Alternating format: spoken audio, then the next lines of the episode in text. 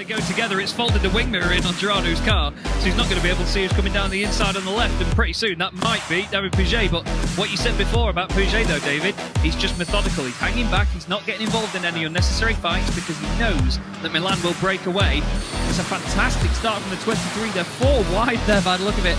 Antonio Albertetti gets a fantastic launch off the line, jumps down to the right hand side, but does not get past Stefan Fast. They're three wide in the middle. That's Halm in there as well with Latchcoat. There's a humongous lockup from the 23. He's going to pile into the side of Stefan Fast, who gets turned sideways in front of the pack. Can everybody avoid him? There's contact with Albertetti. And look at that, Teo Calve from 10th on the grid down into second place. I say down into second place, up into second place by the exit of turn one. Made a very strange noise, those cars. A very good strange noise. It was sounded like it should be a big burly V8 most of the time, but then other times it sounded really high pitched. Byron Crawford's going to be making some high pitched noises right now as Gary Tall pokes his nose down the inside. Spit of flame on the brakes, bit of a lock up as well. Is Dunstan going to go through? He's going to try and have the pair of them. Thank you very much, he says. Oh, there's so many of them sideways at Stowe. They're all running so, so wide. Yes, it's a fantastic sight on the CCTV. They're all just completely sideways going through there, but they're four wide on the way into club, and this is only the first lap. We're just leaving now, and Matt has just said keep up. Like to remind you that he's driving a 1.2 litre turbo This thing is absolutely. Fantastic stuff, man. Just you never lose it, do you? It's like riding a bike for him. Absolutely epic stuff. But this is phenomenal by Vergas because he's just bouncing between these two Audis. He's under attack from Longchamp, then he goes forward and has a go at Fjordback as well. And Well, we're up to episode 10 here on Commentators Corner, and I've got the man, the myth, the legend from Cheshire himself, Mr. Chaz Draycott. Hello, buddy. Thanks for jumping mate. on board. And how are Yeah. you? I'm very good, thank you. Very good indeed. Um, looking forward to another year of commentary. Um, as you and I have both been experiencing so far, sim racing never sleeps, so we've been enjoying that. But I'm Yeah. looking forward to getting back out there in the real world and cracking on with some.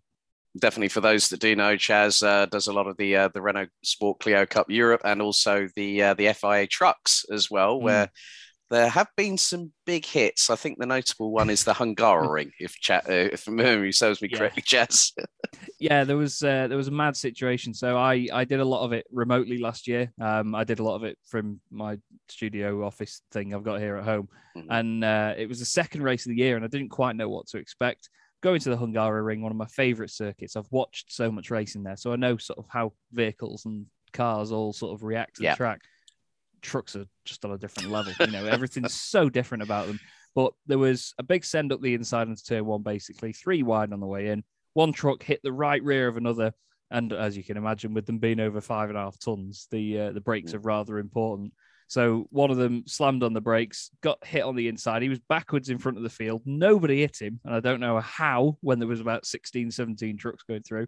But then he got going again, and then coming down to turn two, the left-hander had a brake failure, all on the right side, so it just went Hmm. straight on. Took out the barrier. It snapped the posts in the ground, so they had to dig the posts out of the ground Yeah. relay the foundations of it, put new posts in, rebuild the barrier, and then it was smooth out a massive dent that it made in the grass bank because it took the railing out. It took the railing out that was five feet behind the barrier. Yeah. It was unbelievable. Stefan Fast it was. If you just put in FIA truck crash Hungaroring, whatever Yep. on YouTube, you'll hear my horrendous voice and a horrendous noise as this truck goes through a barrier. I'm wondering if they had Norbi Michelisz on standby just to assist. Yeah, probably. Being his local track. Um, Mm. but Chaz, um, you know, you've given us a bit of background. You, you've we've worked together uh, on Mhm. Williams Esports. Also, uh, you know, we, we've we've we've both known of what each other has done. Chaz, if you don't already know, is doing the epically brilliant Formula One World Championship, where it's 1990s tributes on on single seaters, which is an absolute hoot. So don't forget, you can go to Chaz's social media, his YouTube channel. It's in the link in the description down below, which has been brilliant. It's been lovely seeing the old uh, Arrows and the Williams and the Benettons and the McLarens and all those old style liveries, and it's it's epically done, mate. So I have to commend you on that one, Thank you. whi- um, which is which is awesome. Um, how did you get bitten by the motorsport bug, buddy? Is my first question. And who was the big influence in that? Um, my dad's always watched F1, and uh, he's he's never been like a massive fan of it, but it was just like it was something to watch on a Sunday for him. You know, he's always Mhm. been intrigued by motorsport. Um, and watching F1, you know, I, I used to do loads of drawings as a kid. So what I'd do is I'd be literally sat on the floor drawing everything I see, and it'd just be Formula One cars, race circuits, and things like that. There was a, there was a famous moment. I say famous in in our family. It's a famous moment where I was on the floor drawing the track map of Spa um, because we'd watched qualifying on Saturday, and it was the 1998 Grand Prix when there was the massive accident at the beginning. Um, and obviously, as a kid, you know, all you're thinking is, "Wow, a big crash! That's ace!" But you know, I, I we have all been into do. The, yeah, I should have been into the racing rather than the crashing. But I uh, I was drawing this track map of Spa, and uh, I remember drawing Ralf Schumacher's um, Jordan because I don't know why, but I was always a fan of Ralf Schumacher over Michael when I was younger. Yeah. Um, just because I was thinking, oh, he's the underdog of the two brothers. I want him to win. and I think I like the bright yellow helmet that he always had. Um, but I was drawing this my track map. I'll get around to it eventually. And I, I turned to my dad, who was sat on the sofa watching it, saying, Dad, how do you spell Spa Francorchamps? And he was like, What do you mean Francorchamps? He's like, It's just called Spa. And I was like, No, it's Francorchamps. And he was like, no, it's they just call it Spa. Don't worry about it. Bang on cue on telly comes Murray Walker. No, Jim Rosenthal it was, sorry. Oh yeah. Jim Rosenthal in the studio on ITV. Hello, welcome to Spa Francorchamps for the Belgian Grand Prix. my dad, I just looked back at my dad like, yeah. he looked at me like, you smart little, Get. and yeah, and that was it. Well- and he knew he knew that I was always going to be a gobby little thing from that point on. Mhm. But you know, the I, I just part of my brain just picks up these details and things, and always has. And uh, I think that was the initial uh, indication of it. First race you ever saw trackside. Oh. Um, it was Oulton Park. hmm I think it would have been the 1999 British Touring Car Championship. I don't know.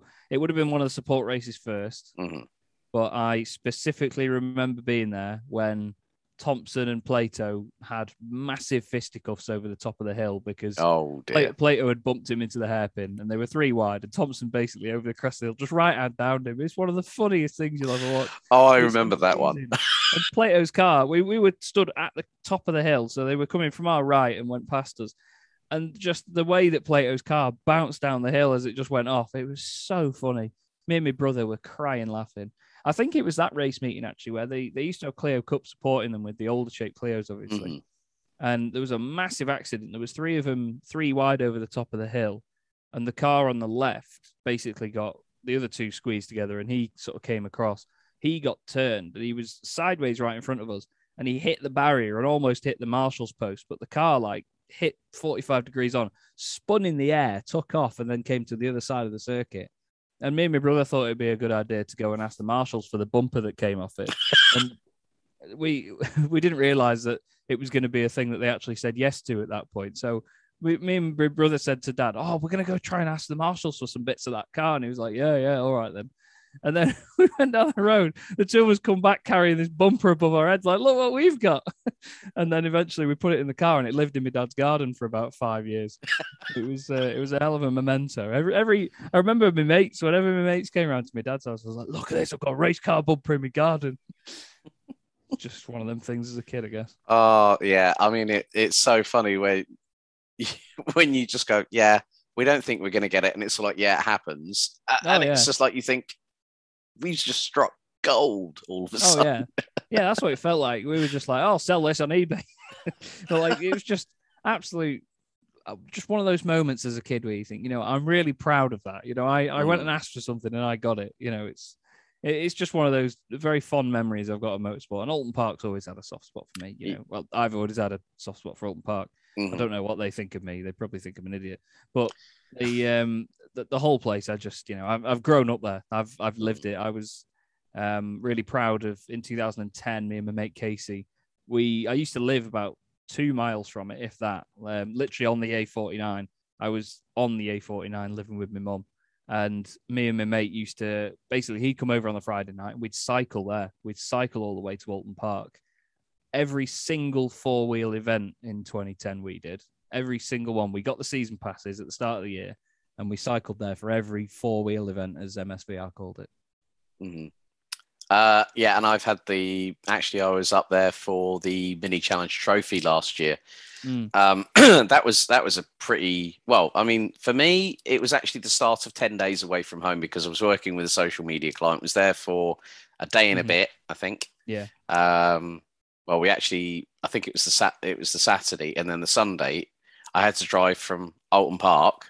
Well, no, actually, when the race day finished on the Saturday, because it was shortened because of a, uh, a massive red flag. I think it was Matt Matt Hammond, uh, Oh, the yeah, Triple Eight car. Yeah, I Mm. was there when it happened, and we had three laps of racing, and then the next thing that I realised what I had to do is I did a full day's worth of work. I drove from Oulton Park down to Dover because I had a ferry to catch the following following morning because my next destination was Le Mans. Oh, so uh, yeah, and I still remember getting to the hotel at midnight, unpacking my car, just like basically odds and sods of what I needed. Luckily enough, I had a spare backpack for that. Mhm. And they went, "Oh, what time do you want breakfast in the morning?" And I, f- I- you know, when you're just in that blur where you just go, "I, I think I'm forgetting something here," and I forgot that the room came with breakfast anyway. And I said, "Oh, I'll be down there for quarter to seven. And my Yeah. and my ferry was like at half seven. I woke Yeah. up late, so I Oh, literally no. I shat the bed. Um, and and, and uh, I I think it was quarter past seven. The ferry is due to leave at eight. So I had to get up, grab something quickly, eat it on the fly whilst driving down to Dover. Mm. Then I get to Dover and there's a 45 minute queue to get through French Oh. passport control. Oh, it Uh, must be French as well, doesn't it? mhm. and uh, passport control asking me if I had my PCR test. I said, no, I'm fully vaccinated because that's when you had to have two shots Yeah. in order yeah. to go over. Um, and luckily enough, I get a notification from D- from from the ferry company. Ah, your ferry has been delayed. I was like, Oh, well, if you'd have told, and I was like thinking, if you'd have told me that bloody forty-five minutes earlier, I wouldn't have shat the bed and rushed Yeah. out the hotel and uh, nearly spilt half my breakfast down me down me front. Um, it's it's one of those things. Um, this is where this is where myself and the guests that we have here on Commentators Corner. It's great, Chaz, isn't it? Because we get to Mm. tell stories to each other as well as yeah, yeah. enlightening people out there. But Well, how did it. you?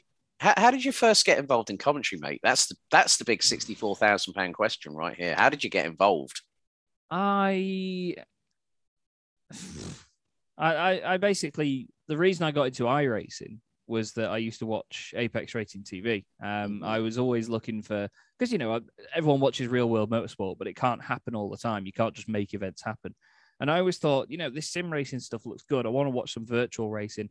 Um, I used to watch a series on Live for Speed ages ago. I can't remember the name of the commentator. There was a woman commentated on it. I think it was Laura Rose or something like that. And and she was it might have been Emily Rose, but I, used to watch that and it was great. But there weren't many rounds of it. You know, they had inconsistencies with how many drivers turned up and who turned up and so on. Um, but then I started watching Apex Racing TV when they did the series on iRacing, which was the BSRTC organized by British Sim Racers. And it was great because it was like a mock British Touring Car Championship. They had massive grids, great drivers. Ash Sutton used to race in it. I think he still does as well in certain bits that they do.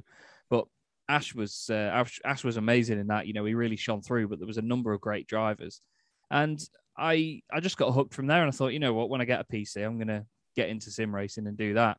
Um, and a few years down the line, I'd, I'd sort of made slightly good friends with Alex Simpson, who runs Apex, and Andrew Woodhouse, who was the other guy that was commentating on it at the time. And to me, Mhm. it was like, wow, these guys are great. You know, these, these are the proper commentators of it. I contacted Andrew loads and said, how do I get into this?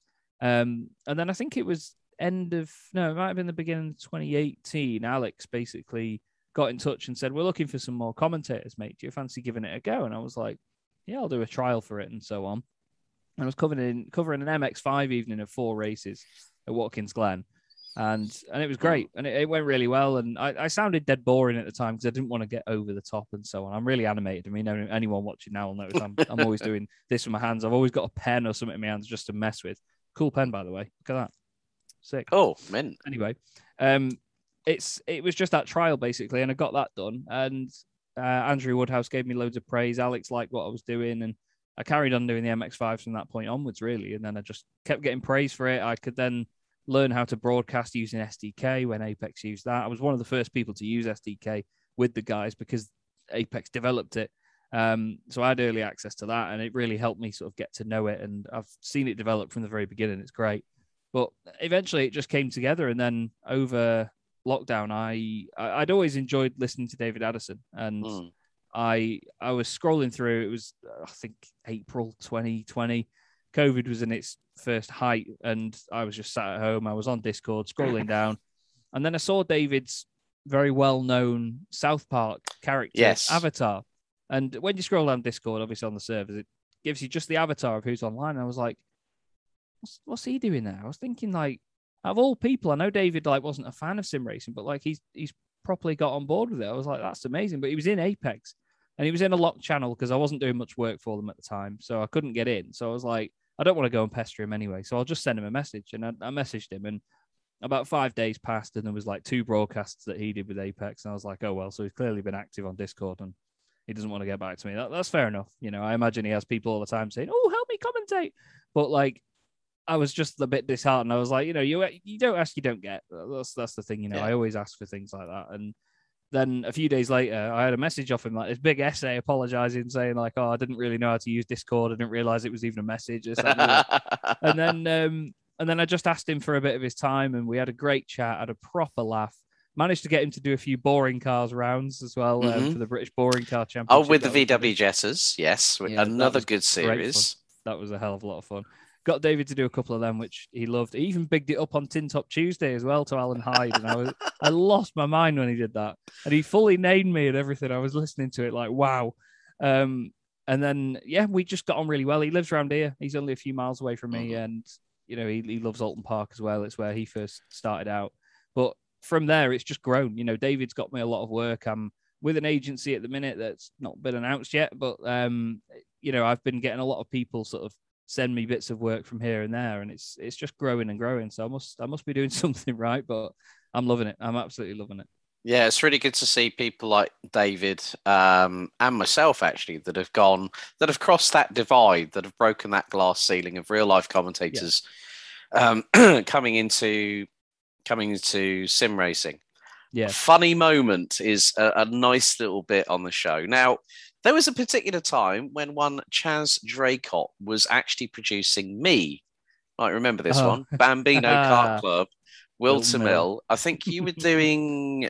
Uh, it was you were working with Alpha Live remotely, and wasn't it Paul Ricard, if I remember Yeah. that weekend? That- We had all the all the fancy F1 graphics, Yeah. and Chaz whis- Chaz says in my ears uh, saying, like I completely I can't I can't remember for the life of me what I said. I said something completely wrong. Chaz corrected me, and I name dropped him on the stream, and I said thank you very much to my promotion, uh, my uh, producer Chaz Draycott Media, and the laugh that I heard in my ears was Oh, me- absolutely. Yeah, me and James were in the next room and we were just laughing our heads off because we were like, we didn't think you'd actually say it live on air like that. So you just came out with it. And we were like, what? we were just laughing our heads off. But that was a mad weekend because Yeah, I was supposed to go out to France and go to Paul Ricard to the French Grand Prix. And I was so, so excited. And then they were like, oh, we can't get you a media pass. You can't come in. And I was like, oh, great. So I had to sit at Whilton Mill in the rain hmm. and commentate remotely. But it was so cool because even when F1 was on, you know, we had access to their official live timing graphics package and all of that and all the sort of background stuff that only the teams and the organizers get. And it was so cool to see it all in action. I mean, to some people, it may not mean a lot to be like, oh, look, this guy's got some different graphics on his screen. But to know that that's coming directly from F1 Mhm. and they're giving it to me to commentate on, it's seriously, a, it's a real, real cool moment. And the Clios didn't disappoint. Oh my God, the Clios never disappoint. But wow, Paul Ricard, it was just insane. It all came down to the last lap. I'm not going to give spoilers out actually, but no, it all comes down to the last lap. and it is y- y- phenomenal race. I, I, you know what, Chaz? Send me over that link. I'll put that in the Yeah. description below so Yeah, people can watch that uh, Mhm. as well. But yeah, that was and that was actually funny enough. The first time that we met because we talked before, but we. Yeah. hadn't actually met in real life, and that was the first time. Um, yeah, that was for the Bambino Kart Club for their opening round that season, and Yeah. it was just so funny. Like the way that It's- Chaz came up to me later, he said, "I can't believe you said that." I said, "Mate, I had to do it." you know, it's like instinctive reaction. Um, It's- uh, it it's always interesting like that because when you've worked with somebody sim racing wise or just virtually, you know, when you meet them in person, it's just a whole different ball game. And I always, you know, I always look forward to when I can meet someone in person or can commentate with somebody in person because when you've got the physical energy as well going Yeah. on with, you know, move, just moving your hands and stuff, it just adds a lot more to it. You know, me and me and David worked together at, during lockdown on boring cars, as I mentioned, but we then got the chance to work together at Hay Fisher on Clio's when they were at Hockenheim. Hands down, race two, best race I've ever commentated on, ever. Another one for the description, I think. But um, Yes. It was just being there in the same room as David, seeing what he was doing. You know, I was a bit in awe because I was like, oh my God, it's him. But like, we'd met a few times before that, but seeing him work his craft was great. But the physical energy we had between the two of us and having a laugh with it, it was just, it made it so different and so much more enjoyable. And I'm, I'm looking forward to doing a bit more of that this year because a lot of the stuff I've done is, is on my own. But I really enjoy having two commentators in a box because you can just bounce off each other and have good banter with it. Well, I mean, it's like when we did uh, what was it, the Neo Six Hours of Monza for Williams Mm. Esports. Like the banter Yeah. between me and Chaz was was was Yeah. quite was brilliant, and it was so funny. Like saying, "Yeah, and now you can listen to my uh, my scratchy tone of voice or something like that for the next hour or so while so and so has Yeah. a break," which which is great because it just shows that even on sim racing, and I think also. Quite recently, you were at Apex Racing TV's new studios, weren't you, for Mm. for a particular broadcast. Tell us all about that, mate, because they've they've gone to town at Yeah. Apex, haven't they? yeah, Apex have, have done a lot of hard work, and you know it's Alex again as well. He he's uh, him and his his partner Lee Thompson, their business partners. It's he's just what they've done is amazing. They've got a facility where they've got their drivers living. Um, they've got all the sims. They've it's, it's basically the sim center, but they've got a studio upstairs with a full stage, all this custom lighting, massive screens, and it's just so so serious. It's really cool. I went and saw it a long time before they booked me for that gig. They basically said, "Come down, have a look, see see how it is," and and I loved it. But when uh, when I went there to do the show, so much had changed and so much had improved, and the whole thing went really well. You know, there was only two hiccups all day, and it was both because of me. Um, the first one was we had um, Rode, excuse me, Road Wireless Go um, lapel mics, but we had their Smart Lav Ah, okay, yeah. shirts. So we had the Smart Wireless Go on our right sort of hip, and then we had the receiver for the earphones, so the guys could speak to us on our left hip. And basically, you have to hold down the button on the top of the wireless go for I think it's like five seconds. It's quite a Mhm. long time. Yeah. Usually, it's like two seconds with most tech, but this five second button really caught me off. So we were walking in. I'd literally do the presentation and stuff on the stage and be a presenter and so on. And then we'd throw to Tim Cox, who was commentating. And he was literally, as I sat on the sofa, there was a wall behind me. He was the other side of the wall at a desk, and there was a door at the end. So I would get up as soon as I was done, run through the door, round to the desk, sit down with him, headset on, and then we'd commentate on the race. Race had finished. Tim would wrap it up. I'd run back in and present again. I did that for six hours straight, and it was it was nuts, but it was so much fun. I was so exhilarated by it. Luckily, I didn't have to do the last three races of the day because we had nine races Oh, jeez. with um with the last few races of the day, I I got to have a bit of a break while they were doing it because I had Austin Knight commentating instead. But what a day and what a place! You know, the studio, the kit, they had every every angle covered, and it was really really strong. They they nailed it. They really did. But it was me me not turning my mic on for one of them, but luckily, um Oliver's mic next to me picked me up anyway. And then the other one was oh yeah, they we were interviewing Jamie Fluke, um, one of the Yep. Apex drivers. And basically, we were meant to talk about the upcoming race, explain the track, talk about the cars, and so on. But then we were interviewing Jamie, and Alex comes in my ear and says, Right, we need to wrap this up now, boys. And I was like, Okay. And then Oliver went to ask another question. I interrupted him and I said, Sorry, Oliver, we've not got time, unfortunately, for any more questions, but thank you very much, Jamie, and so on. And then I was like, And now we're going to head over to Tim because the next race is coming right up now from, I think it was Michigan or something like that. I was like, Michigan, and here we go and then handed off to him. And then all I heard in my ear was Alex really panicking and going, Tim, are you ready? Chaz has handed over three minutes early. Like, oh shit. And then yeah, Yeah. that was it. But it was uh it was a very, very funny moment. But they, they were the only hiccups all day, and it was just caused by me being an absolute clown. But everything was spot on. You know, It Alex and the guys were It- yeah, they, it they were so accommodating to me as well. But yeah, it was it was just I I love it sounds stupid, but I love getting stuff wrong because you get the chance to correct it. Mhm. And I'd rather do that than pretend I never get anything wrong. It's a more human way of looking at commentary and presenting. I, I 100% agree. The the funny thing was, um, I'm going to go back to Le Mans. Like I was talking about when I had to do that mammoth journey, which took me, including a f- food stop. I think I left at five thirty. I got to the hotel at midnight, six and a half hours mm. later. Got lost because I was so bloody knackered as well. but going to Le Mans, um, there were two things that happened. So I'm there for social media clients. I've already got my mm. media pass. I've got my wristband and everything. I get a phone call from Henry, good old Henry Baudet, at 11:30 oh, French time. It, yeah, the pride of Barry himself. Yeah, indeed. Uh, um, who we've both had the pleasure of working with, both, uh, funny enough, at Kart Masters, because mm. I did 2019. I think you did 2020, didn't you? Yeah, I was supposed to be just doing interviews, um, but yeah. then all we got was one word answers out of the eight year olds. So Luke said oh, it's not worth it. Was yeah. like, "Do you enjoy the race?" Yeah. Uh, what were the conditions like? All right. Cheers. Bye. Yeah, so back to you, Henry. Luke was, yeah, Luke was just like, do you, want, do you want to just go up and join Henry in the box? I was like, I don't know anything about karting. And Luke was like, that make it even funnier. I was like, brilliant. So I went up and I got schooled by Henry Baudet. Mm-hmm. He is a genius, that man. He is so good at what he does. He's yeah. one of the best commentators I've ever met. Um, but what a weekend, you know, Kart Masters is insane. I never knew how serious karting was, and I think that was the perfect weekend to to learn because yeah. Jesus Christ, it's on another level. On another level. I think the funny thing was is it, my, it was actually funny enough in 2019 when I did it with Henry um, because I'd been approached by Claire and the team at TVKC um, saying, Are you available? And I was like, Yeah, mm-hmm. get you to do pit lane. And then, and the, one of the one of the things I like about Henry is that if he's leading it, he has a vision. And it's like with the Rotax Grand Finals because he's the voice of that. And he said, oh, he said, are you still coming to Bahrain? And this was like for last year. And I went, yeah, yeah, yeah. I said, look, I said, and I basically said to him, I said, I'm the only English speaking commentator that has talked about Project E20, and I know the ins and outs. I've been dealing with Steve and Daryl at Rotax for the last two years on it. And he said, Perfect. So he now knows that his go to person for Project E20 from now on is Muggins here, mm.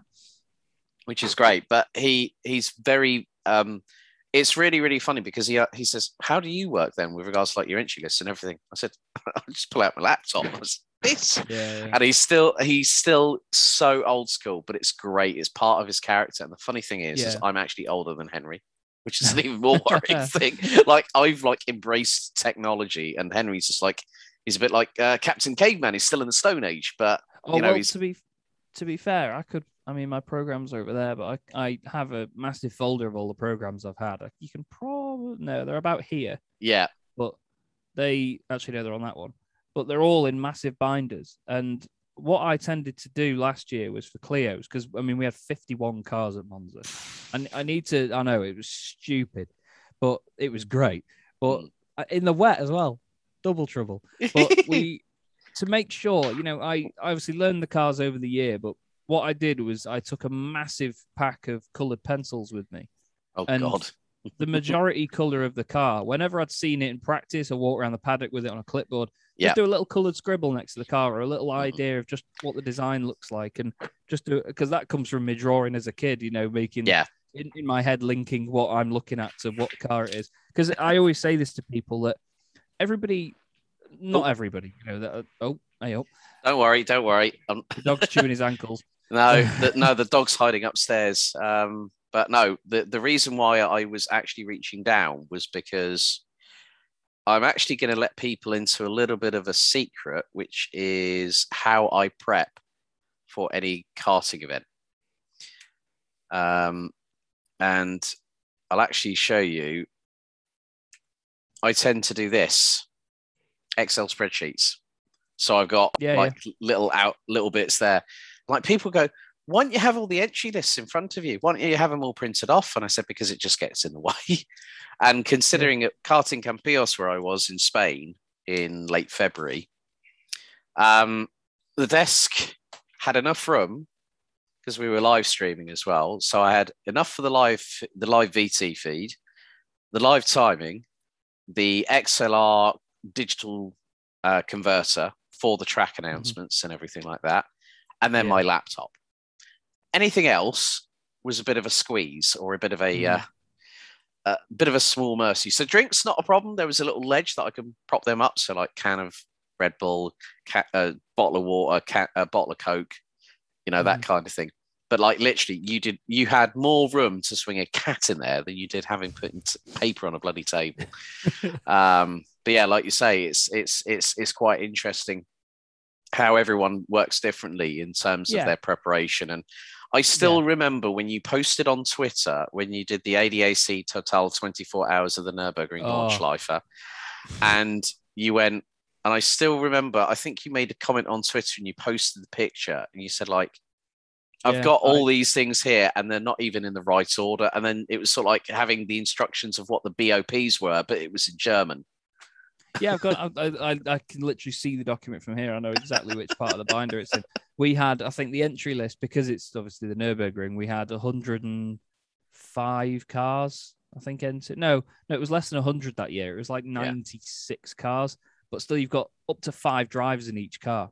So we had about five pieces of paper. Brian Oliver, flipping heck, he was over prepared. If anything, you know, he had the entry list in front of him, but he filled the wall with sheets of paper of like the drivers that were in DTM that year, the drivers that were in GT World Challenge, GT Masters, all of it. You know, he filled the wall with all this information. Sometimes I think it might have been a little bit too much, but you know, he the amount that he brought with him, the prep was phenomenal. It really was in like color coded binders, everything. It was really, really, really top notch. But you know, sometimes I always say that you can't overload yourself with it. You know, you need you need to have it presented in a way that is so simple. Something Yeah. I did for Sports 2000 recently, actually, I did the same that you've done there with the Excel sheets. Um, I'd have like driver number order because that's really important, really important to me to have them in number Mhm. order, car number. Then the driver, you know, where they are in the championship, how many points, and so on. But then I'd have like their best result and their worst result. Just little facts that you can throw in. That's all you need. You only need little things like that. If you've got enough time to go around a paddock and find out, then you will. You know, you, it's part of the job. You know, you go and ask people stuff. You find out little details about how someone's weekend's going. And I love doing that because I love meeting the people. I love talking to them. But one important thing for me is while it's nice to have cars on an entry list in number order, which is, I think, the most important thing, because if you see a number two car go past, you're going to look straight at the top of the thing, straight at the top of the entry list. But if you see the number 99 go past, you know, you're going to start looking a bit further down. And it's just simple things like that. Mm. But everybody gets so obsessed with what number the car is. They don't think, I say it again, I say everybody. I'm not sort of tarnishing all commentators with the same brush, but I know a lot of commentators that get so obsessed with what number the car is. They don't think, I'm going to see what color it is first before I see what number it is. You know, if you can be honest enough over the airwaves to say you've got three red cars in a race, but one of them's number two, 30, 58, whatever. If you've got one of the two red cars coming towards you that were battling, you know, you'll say, oh, only one of the red cars has emerged from, say, Copse into Brooklands, for example. Yeah. And, you know, you could say, oh, it could be the so and so, it could be this, but you're going to know what color it is first before you see the side of it, before you see the numbers on it, you know. It, and, and I think that just noting down what color something is, especially if you actually draw that color rather than just writing red on it, you know, it's going to be a lot easier to reference. And that's something I've always tried to stick with because of, you know, when I'm growing up watching touring cars, watching F1, you know, I'd always see the car and I'd know what it was. You know, I'd point at it because I could visually Yeah. Might not know which driver it is exactly because they all they were all identical in each team, but yeah, I think um I think car color is more important than people make out when it comes to commentating on them. Mm. I think in in some respects, I recognise drivers' race helmets in karting straight away. Now that that surprises me, not because of your ability, but because I think these days every bloody helmet looks the same. They've Yeah. all got a shape like this. They've all got some sort of shape. You've triggered me now. They've all got that Oh, shape sorry. everywhere. That it's just that shape a million times. You know, hmm every single helmet looks the same. And I was actually praising Jimmy Broadbank yesterday for the fact that his lid is literally just black with a few solid stripes on it, and it looks Yep. great because that's how helmets should be. But everybody's got so many helmets now with just these weird striky shaped things all over them, and it's like I don't know who that is. You know, it's. Mm.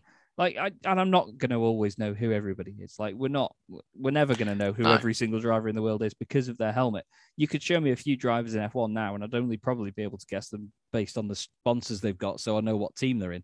But there's just so many helmets that look the same, and I just I, I want to go back to the days where you know you'd have your Graham Hill just the blue with the arrows on the top. You'd have Senna Yeah. with the green and the blue stripe. You know, just Mhm. they need to be simpler. They and, and I know that it's an identity thing, and drivers want to make them look pretty up close. But when you're far away and when you're even in an open wheel car, you know it's got to be striking. But then everybody thinks, oh, it needs to stand out. I'm going to make it fluoro yellow or orange. Oh, well, so's everybody else. Yeah. you know what I mean? It's Yeah. it's a difficult place to stand out now. Is helmet identity, but I'm impressed that you can you can tell them apart. But I suppose depends how long you know a series and you know the people, doesn't it?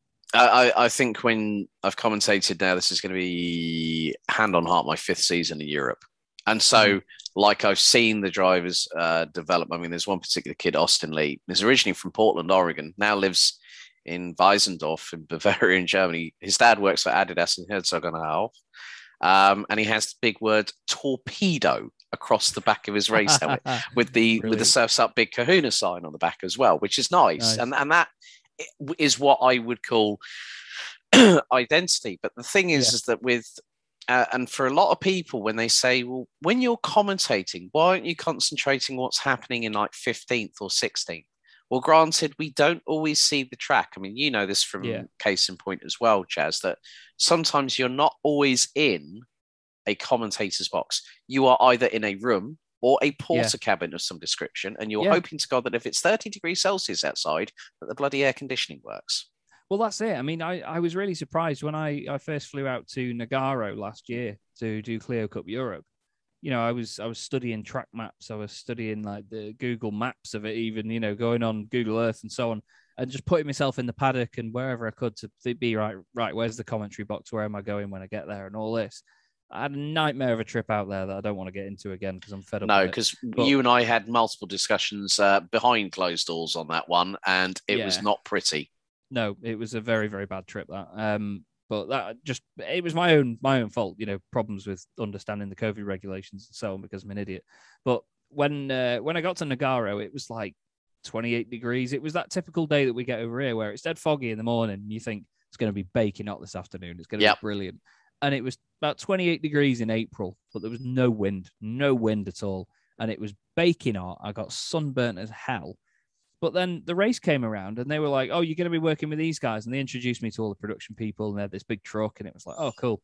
And they were like, come back here at um, like half two and we'll we'll show you your commentary box. I was like, okay, I, I, it's up there though. I know where I'm going. And they were like, no, no, it's in here. I was like, what?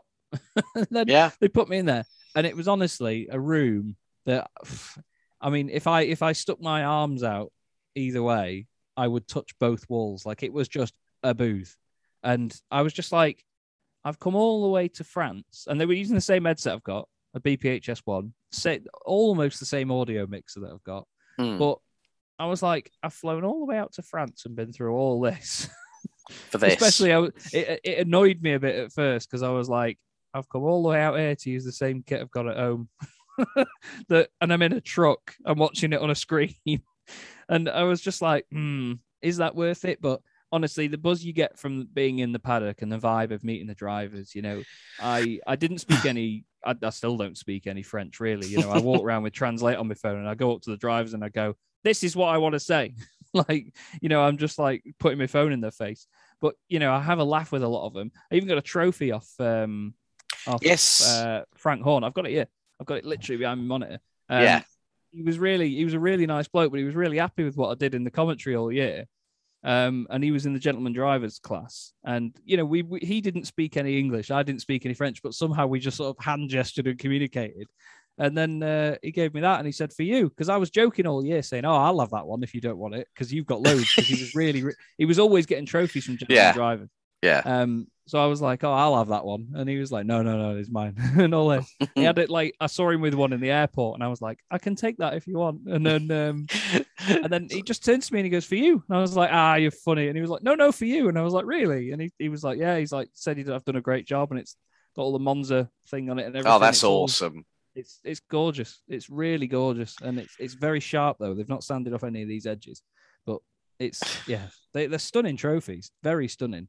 But um, uh, Mhm. yeah, it was a massive surprise. But getting to meet the drivers and the vibe of it all is just it's so important. It, It- it's so important, and It- I, I I realized that more as the year went on. It, it is because it's like with karting. You know, the the family atmosphere that you have in the paddock. Okay, yes, us as commentators, we're in a very privileged position. Yeah. However, sorry, it sh- I have that with this. This headset kills my ears. no, no. I mean, the thing is, is that like because um, Chaz is using an Audio-Technica headset, I'm using EPOS, the H3, Mm. uh, which is linked directly. So this gives you an understanding that we all have our personal preferences to what we use. I mean, I even have Yeah. a Viper Gaming by Patriot V8 380 headset, but unfortunately. I've got two. We've got another one over there. I, I was going to say it's like it's like a little little like mental piece over there. Mm. Um, but we we both have our own preferences, but it works for each of us, and I find this quite comfortable. It was Mm. like a decision that I thought, well, because I'm of the um, Tim Cook, Steve Jobs generation when it comes to computers, and Chaz is of the other of the Bill Gates variety. You know exactly what I'm side. talking about. Yeah, exactly. but the but the thing is, is that it works for what we need it for. Um, but yeah, Exactly. it's it's it's like you say when i i think it was 2020 wasn't too bad for travel Mhm. uh, going overseas but 2021 Yeah, i Because of all the think well actually there was a lot of times when i wasn't able to go because i would have to automatically quarantine going over there Ah, right, yeah. and That- that's the problem because, like, I mean, when I did the Nurburgring 24 hours, it was at the end of 2020. and It was like COVID is literally still a brand new thing at that point. You know, it was Mm. September, and it was like, this is going to be a nightmare. And it was just wear a mask on the plane, wear a mask indoors. That's it. And I was Mm. like, "Mm, okay. And now it was like going to France and so on. You know, you have to have a test before you go. Yeah. And because of how long you're out there, you have to get a test while you're in that country to come home, which was one of the scariest things, knowing where was Oh. the right place to get a valid test and so on.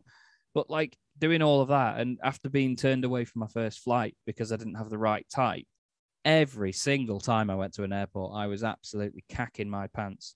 Um, there was a woman that was particularly difficult in Italy. I remember coming home from Bologna, and she was saying that because my test was in Italian, because it was done at Imola, it was done at circuit, because my test was in Italian, not English, Ryanair might not accept it.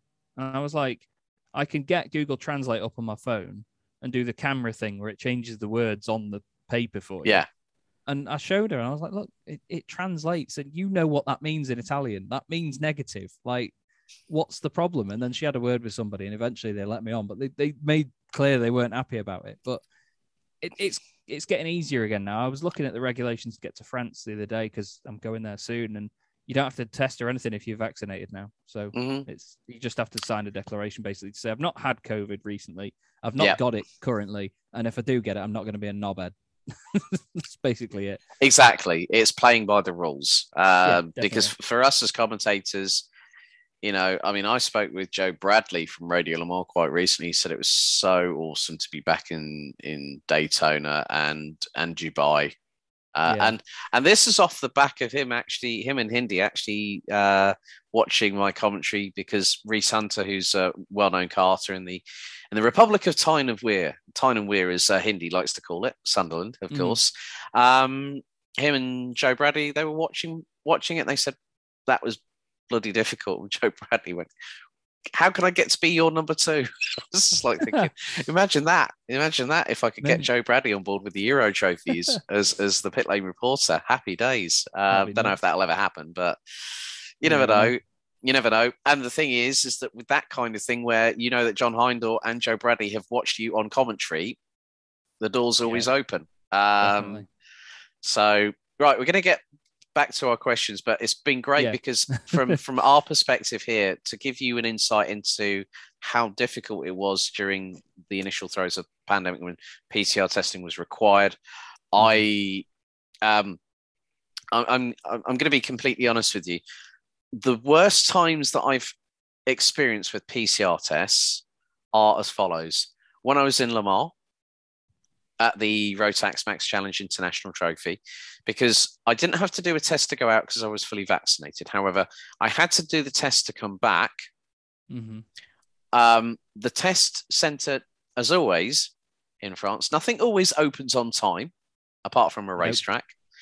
Um, So uh, I had to phone the organizer because Henry, as I was saying to saying about earlier, Henry Baudet phoned me at half past eleven Tuesday night and said, "I can't make it, mate." Um, Oh no. and so I ended up doing three social media clients and 47 races in one straight week. I was absolutely cream crackered on the Sunday night, and I made sure I I made up for it because I um at the place where I was staying right by the Gare du Nord.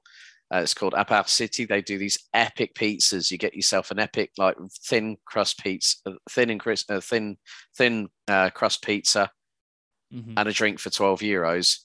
I went and had two, and I and in. they did not even touch the sides. That's how much it was Oh. needed. I miss pizza. Ah. I know. Uh, Chaz at this particular moment in time has put himself through the keto hell um, at the minute, but at least in some respects, it'll help him a little bit in, in towards this season. Yeah. Um, But yeah, I mean, we- we're now going to fire on to the other questions now. But like I was saying, PCR testing, France and Bahrain, one of the worst experiences. It was someone's. It's like someone had stuck the TGV at 350 kilometers an hour up my nose and rooted oh, I for that. matter. I had that in Austria. It was like he stuck it in and he just went bang. Like, Flipping heck. I thought my eye came out. No, But- it, it- was Yeah. quite funny though in Bahrain because you had to turn away, take off your mask, and then they go like like that. Yeah. And because my hay fever kicks off whenever I Oh, go to a different climate, yeah, I went, oh, that's cleared the old sinuses. Was my first response, and then I just walk off and start sniffing. you know, Yeah. they go, "Have you Then got you COVID?" No. You see him with a stick come out and it's got your brain on it. it's like, Be like something out of spitting image. Yeah. um, okay, you mentioned about Ralf Schumacher earlier on, um, Mm, back in the I know in- in the 90s. Um, but are there any other favourite drivers that you've got, buddy? Mika Hakkinen. Oh, Mika Hakkinen. Mr. Hands C- down. He is one of not just the funniest drivers you'll ever see, but he's got a fantastic mix of great professionalism, incredible pace. He's got a wonderful sense of humor, but it only comes out at the right points. Yeah. And uh, I mean, he's Mika. You know, he's he's one of the only drivers Schumacher ever feared, and he was just an absolute don. He still is. I mean, it go back what two years, three years ago when he was still Yeah. racing GT3s in Japan. Like, it's insane, mate. Like, he's just such a great guy. And there was wonderful footage of him recently reuniting with David Coulthard at the Race of Champions, and they were just having such a laugh together on screen. And he's just an absolute star. I I love Mika, and I think he's he's a proper inspiration to any driver. You know, because he had his massive accident in '95 at uh, Yeah. Adelaide. Horrible accident. I I listened to Beyond the Grid with him, and if you haven't heard that, by the way, it's amazing. But he talks about like even having a tracheotomy at the side of the circuit and all, all of the operations and things that went into it. But he's so funny about the way he comes across in, in all of it. He's just Yeah. he's got such a great way of describing things in English, even though it's not his first language. Um, other than him, I'd say I, there's always an interesting, um, controversial rivalry that's gone on in British touring cars, and that's Jason Plato and Matt Neal. Oh, And- I was hoping someone was going to bring it up. I still Yeah. remember Rockingham Motor. Speedway 2011.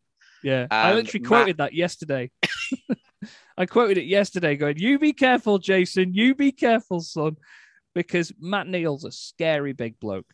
I've I've met him twice, Yeah. and he is a scary big bloke. Um, but he's a great guy, really great guy. Him and his sons, you know, they're, they're fantastic. But out of the rivalry, I've always preferred Plato because he's a little cheeky bastard.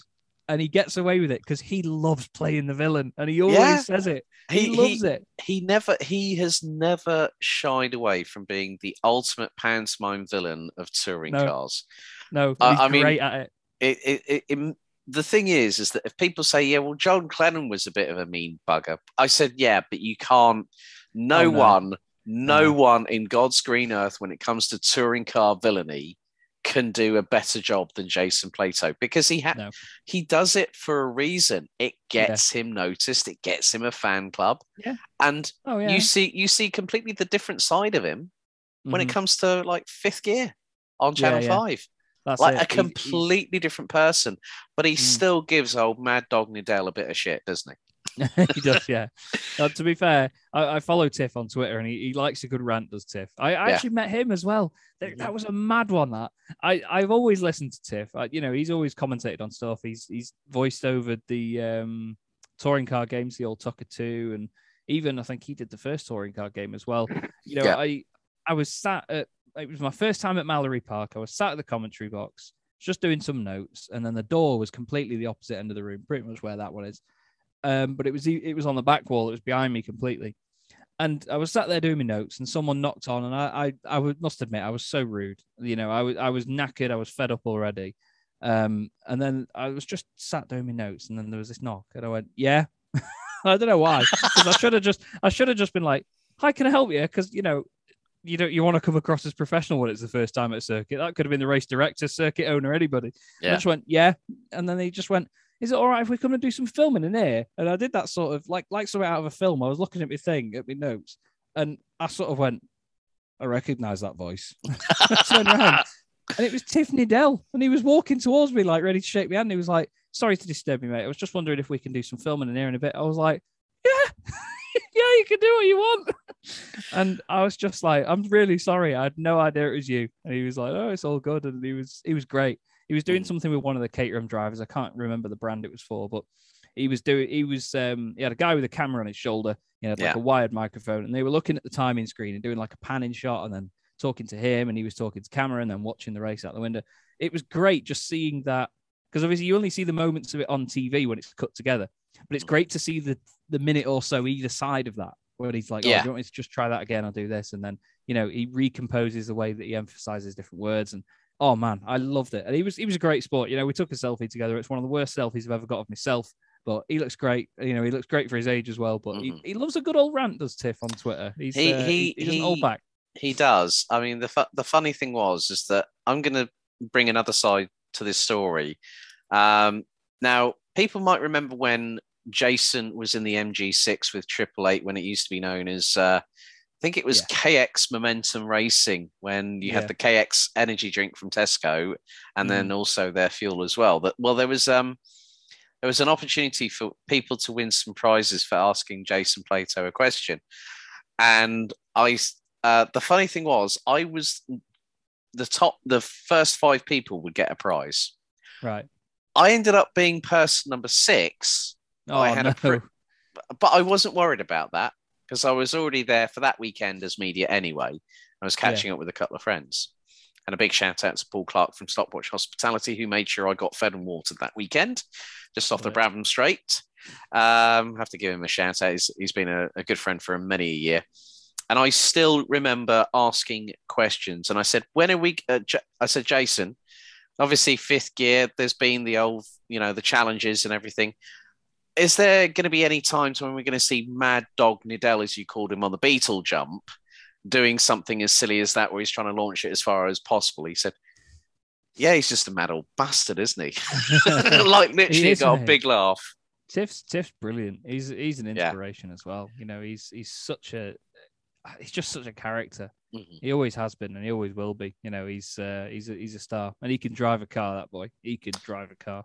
Yeah, I mean, when when when you when you said about the, and this actually comes into nicely to our next um, my next question, is that the question I always ask is, have you ever been starstruck with a racing driver? Well, that kind of reaction when you said, I recognize that voice, and then you go, mm. yeah, I bet that was one of those moments where you actually got starstruck, thinking, bloody hell, I can't believe it is actually Tiff Needell in front of me. Has that happened with anybody else? Yes it was there was two in a day, and I was I mean I was already having the weekend of my life. I was at Red Bull Ring commentating on Clio's, most beautiful place in the world, hands mm-hmm. down. You know I've been to Iceland. I enjoy Iceland. It's great. Spielberg in the mountains when it's a nice day. My God, mate, nothing, nothing comes close. I'm sorry. Like no matter mm-hmm. where people are, wherever they have advocate for, Spielberg, hands down.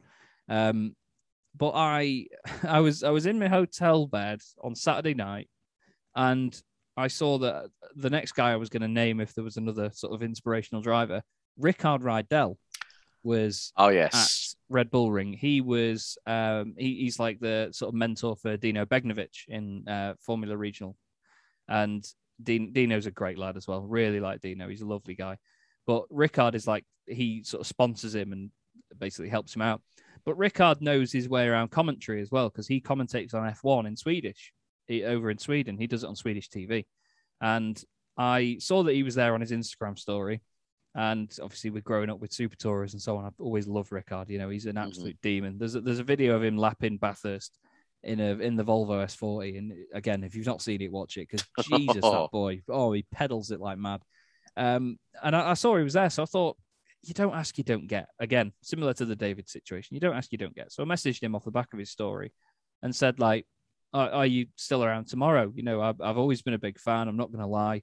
Uh, it'd be great to meet you and uh, and and come and say hello. I explained that I was commentating on Clio so I could get into the paddock and whatever else. And he was like, "Yeah, yeah." He's like, "We'll be free about four o'clock because that's like the sort of biggest gap either side before we've got a race or anything like that."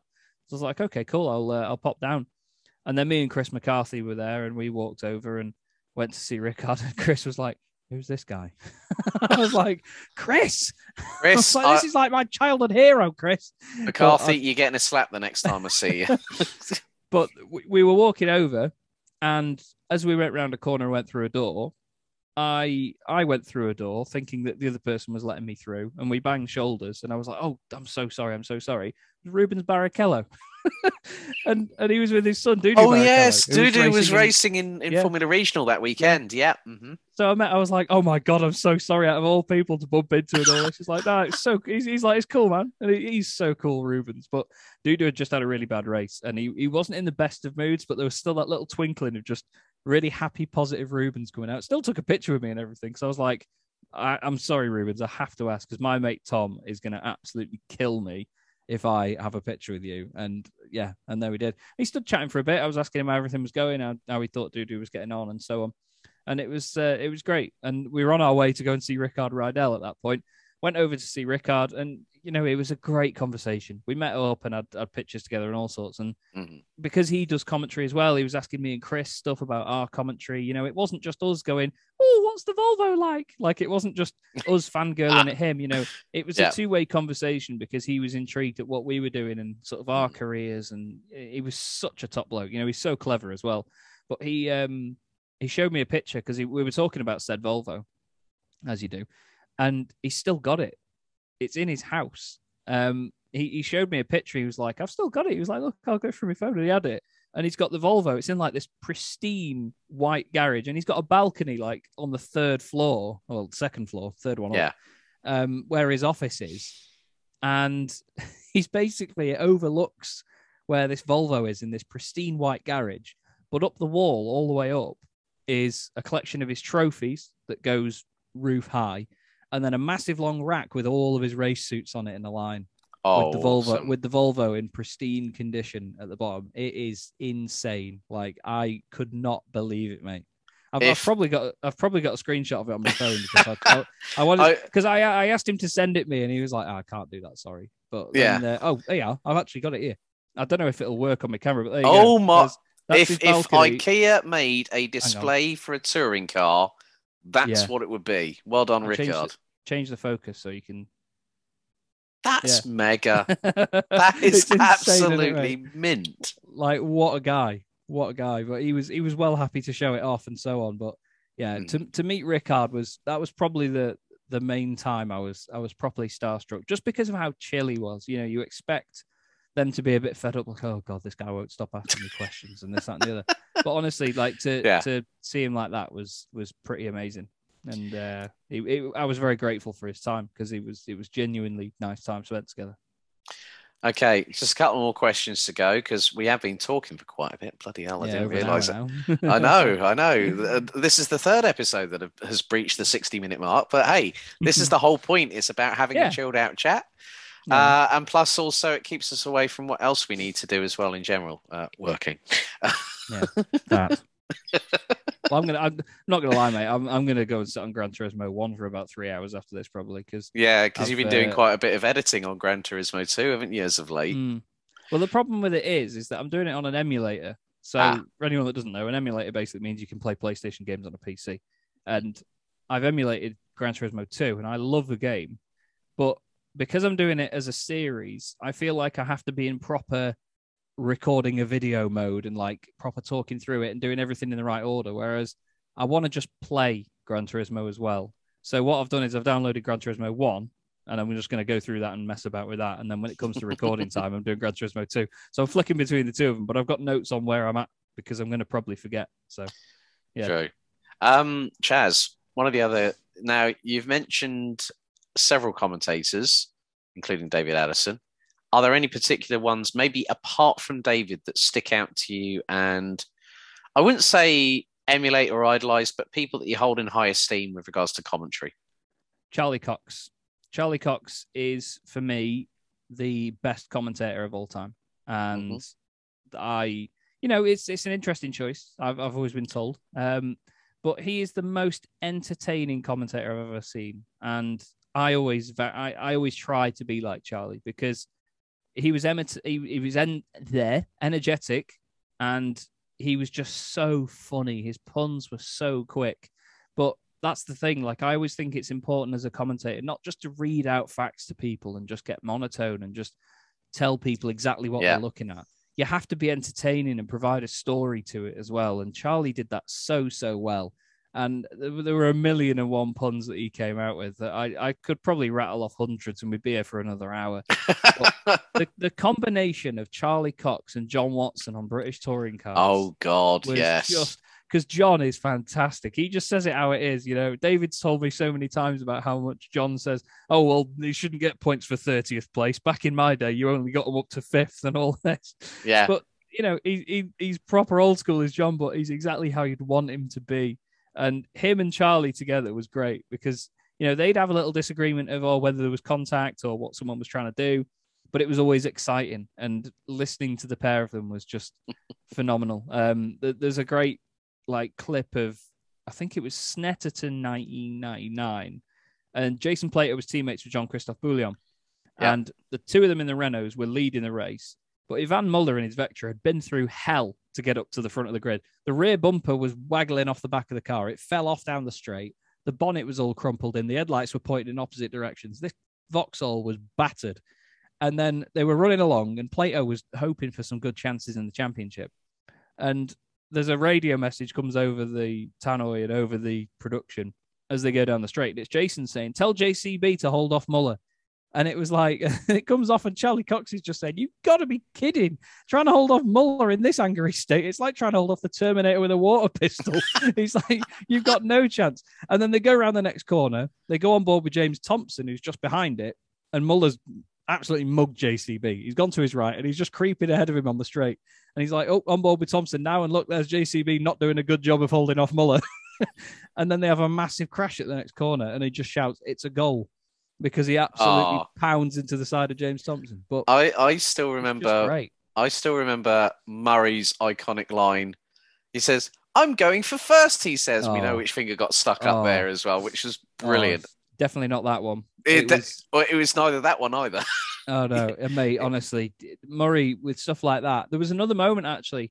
I think it was '96, and it was Winkelhock. He got overtaken by Biela at the last corner at Snetterton, mm-hmm. and Biela mugged him off. And then obviously the Audi was still four wheel drive at that point, so it disappeared off up the road. And then Winkelhock's going down the straight, and we're on board with him, and very much like Cleland, he just holds his fist up and goes like this. And Murray says, "Oh, he doesn't like Biela." He says, "Dummkopf." He says, and Murray just comes out with it. I was absolutely a bits on the floor, but oh, mean, it obviously goes without saying, you know, Murray Walker. What, Yes. what an inspiration, man! It's um in three days it will have been a year since we we lost Murray, and you know that was that's that's one of the that that's one of the few things that have really ever hit me properly hard. Like I getting a bit deep here, but like whenever I've had any sort of like friends or relatives pass, it's always Mhm. I go into just like what I call robot mode, where I'm just you're that sad about it. There's no emotion. You know, you don't cry, you don't get actually physically upset or anything like that. It doesn't affect you physically that day. But when Murray went, it was. I mean, I'm not blaming him, but No. it was the worst possible time because I was three hours into a six hour endurance broadcast on iRacing, and I was sat here and I had a message come through from my mate who hadn't messaged me in quite a while on my right screen. I thought, oh, I'll have a look at that. And then he just said, sorry, mate, Murray Walker's passed away. And I was like, Yeah. Ah. So I I then started saying we're going to go to a bit of a break, and then I was I then started sort of I wanted to not like I didn't want to do that thing that people do where they say like something terrible's happened, and then don't give any information on it. Like I didn't want to be like that, but I was that upset and that flustered. I found myself doing it, and you just uh, I, I've um, hold my hands up. Uh, you know, I fell apart live on air in just trying to go to a break, and my co-commentator Ed May did the same as well. And yeah, for the for the next hour or so, we were just talking about Murray and trying not to fall to bits. But yeah, Mur- Murray's a star, and he he always will be. You know, his his energy and his his puns and everything. You know, my one of my favorite lines that not everybody has ever heard is at, speaking from memory. I don't know how many points PK's got. it's just it's beautiful because it's. I- that's yeah. how it should be. It's honest, it's human, it's entertaining, and I, I, as a commentator, I strive for that. You know, I, I, Char- I, Charlie and Murray. I, I, yeah, I hand on heart. I mean, Charlie Cox. Like I've watched a lot of his stuff over the years, and I think that one of the biggest things about Charlie, very, very underrated. Very Oh yeah, underrated. massively underrated. Massively Um, underrated. but Murray for me was the voice that brought me into motorsport. I still remember me. Uh, 88 Monaco Grand Prix. I'm going back eons in Formula One terminology, you know, it, it- considering with what's happening in Bahrain is uh, at this particular moment in time is Formula One 2022 is is Mm. is coming along, and we're not going to talk about side pods because Chaz has already talked about that on Twitter. I'm not saying any more, but all I'm saying is, yeah, one particular team, Silver Arrows. Um, Horrendous. but I, Functional though. Yeah, Aiden Millward, don't kill me, honestly, because Mhm. Aiden was very, very quick to jump down my throat and be like, "Yes, but it makes the car quick." I know, but don't jump down looks- my throat. it it looks toss. Anyway, It look yeah, it's a load of dross from Brackley. Mm-hmm. Um, but I think one of the one of the other favourite moments is when Nigel Mansell has got the biggest lump on his forehead and he says, "Well, where's that lump?" Nigel?" Bang! Like literally points straight Yeah. away. right up there. It, oh, it- sorry. it was yeah. Um, and I think really that sort of like helped talk about some of our favourite moments in commentary because you already talked about some of your favourite moments, like Mm. with the Hungarian trucks, Hockenheim, Paul Oh, Ricard, yeah. for for Clio Cup, Cup Europe. But there is one final question to conclude episode 10 of Commentators Corner. Yes. And you're going to like this one, Chaz. Eight This is inches. Sorry. what? uh, random. Um, right. If you had no budget limit, I don't. okay, Oh, no uh, budget limit. no budget limit. So I've got so no we break the glass seat. Yeah, no budget limit on this one. If you had a choice, whether it be a road car or a race car, and a circuit you would drive it on, what would you choose? Oh God. Um. Oh, part of me wants to drive something classic, but part of me wants to drive a P1 LM. um, the McLaren P1 LM is the prettiest road car ever built. Hate me, hate me, shoot me, cancel me. Hey, hey, unsubscribe from my Uh, I. I, I will be completely honest with you. The same car that was piloted by one Kenny Brack Mm. up the Goodwood Fes- uh, the Goodwood Hill climb a yeah, few years good- ago. Yeah, Yeah. Goodwood. Goodwood's not a bad place to go, is it? If you're going to take a car. hmm Um, admittedly, this is going to sound with all the circuits in the world I could choose. It's going to sound really stupid because I've never driven it. I'd love to drive Oulton Park. I, I would love to, and because I know the place so well, and you know, iRacing does such a good job of simulating it. I feel like I could be quite decent around there, but I don't know what it'd be. It'd either it. I, I want to go for something classic because I I feel like if I say a P1 LM, it's very like it's a modern car. Yeah, of course it's going to be quick, but I'd, I'd want to drive something like an F40 or Oh, maybe even F50, but I think the F40 would take it for me. Um, no, I know what it'd be. It'd Go on. be a Jaguar XJ 220S. oh, Tom Walkinshaw Racing developed one, which was like 690 horsepower in 1991, and it was absolutely mental. I'd probably, I'd probably crash and catch fire and all sorts, but like that car is just one of the absolute epitomes of point it in the direction you want to go, put your foot down, and it'll try and go in a different direction. Like it's Yes. just put it where you want it and floor it, and oh god, what a machine! But uh, yeah, I think I'd want to drive that just to experience it coming off the ground over hilltops. It probably would. And where we should drive it, Chaz, is more to the point. I think if we're going to go for top speed, I'd probably have to drive it at Le Mans. I'd, I'd love to drive Le Mans. I know how legendary it is. You know, it's. Mhm. I think the Nurburgring wouldn't do it justice. Um, so for the long straights of Le Mans, I think I'd yeah, I think I'd be pretty happy to drive it there. Okay, right. Now, this is where it gets interesting because I have to give what, in relation to what Chaz has just said. So, XJ220S, developed by TWR at Le Mans. Okay. Mhm. I'm going to bring in another Jaguar that was also developed by TWR. You might know where I'm going with this. Is It is the XJR15. yes, yes, yes, yes. Very Okay. pretty car. Uh, very pretty car indeed, um, and was actually between 1990 and 92. Six litre V12, Mhm. 450 brake. I think it was about 450 brake horsepower. Uh, also, the place Yeah. where I would like to drive that car. You mentioned about top speeds. Well, I want a bit of a challenge as well with some top speeds, and hopefully this does point in the right direction when you go down Pouhon, Spa-Francorchamps. Yeah, yeah. Kemmel Straight's good. Um, even the run up to Blanchimont, you know, you've got enough time to clench your buttocks for the fast left. Squeaky bum time and all that. Mm. But Chaz, so. it's been a pleasure having you on Commentators Corner, buddy. Thank, Thank you very having me. much, and uh, we'll catch up soon indeed, I'm Yeah. sure. Nice one. Cheers, guys. Thanks for watching, everybody. See you soon. So that's it. Don't forget, if you do want to like and subscribe to the channel, feel free to do so. A big thank you to Chaz, and we'll see you on episode 11 of Commentators Corner whenever I can get round to uh, doing that on. But until next time, stay safe, keep it pinned. We'll see you very soon. Thanks a lot.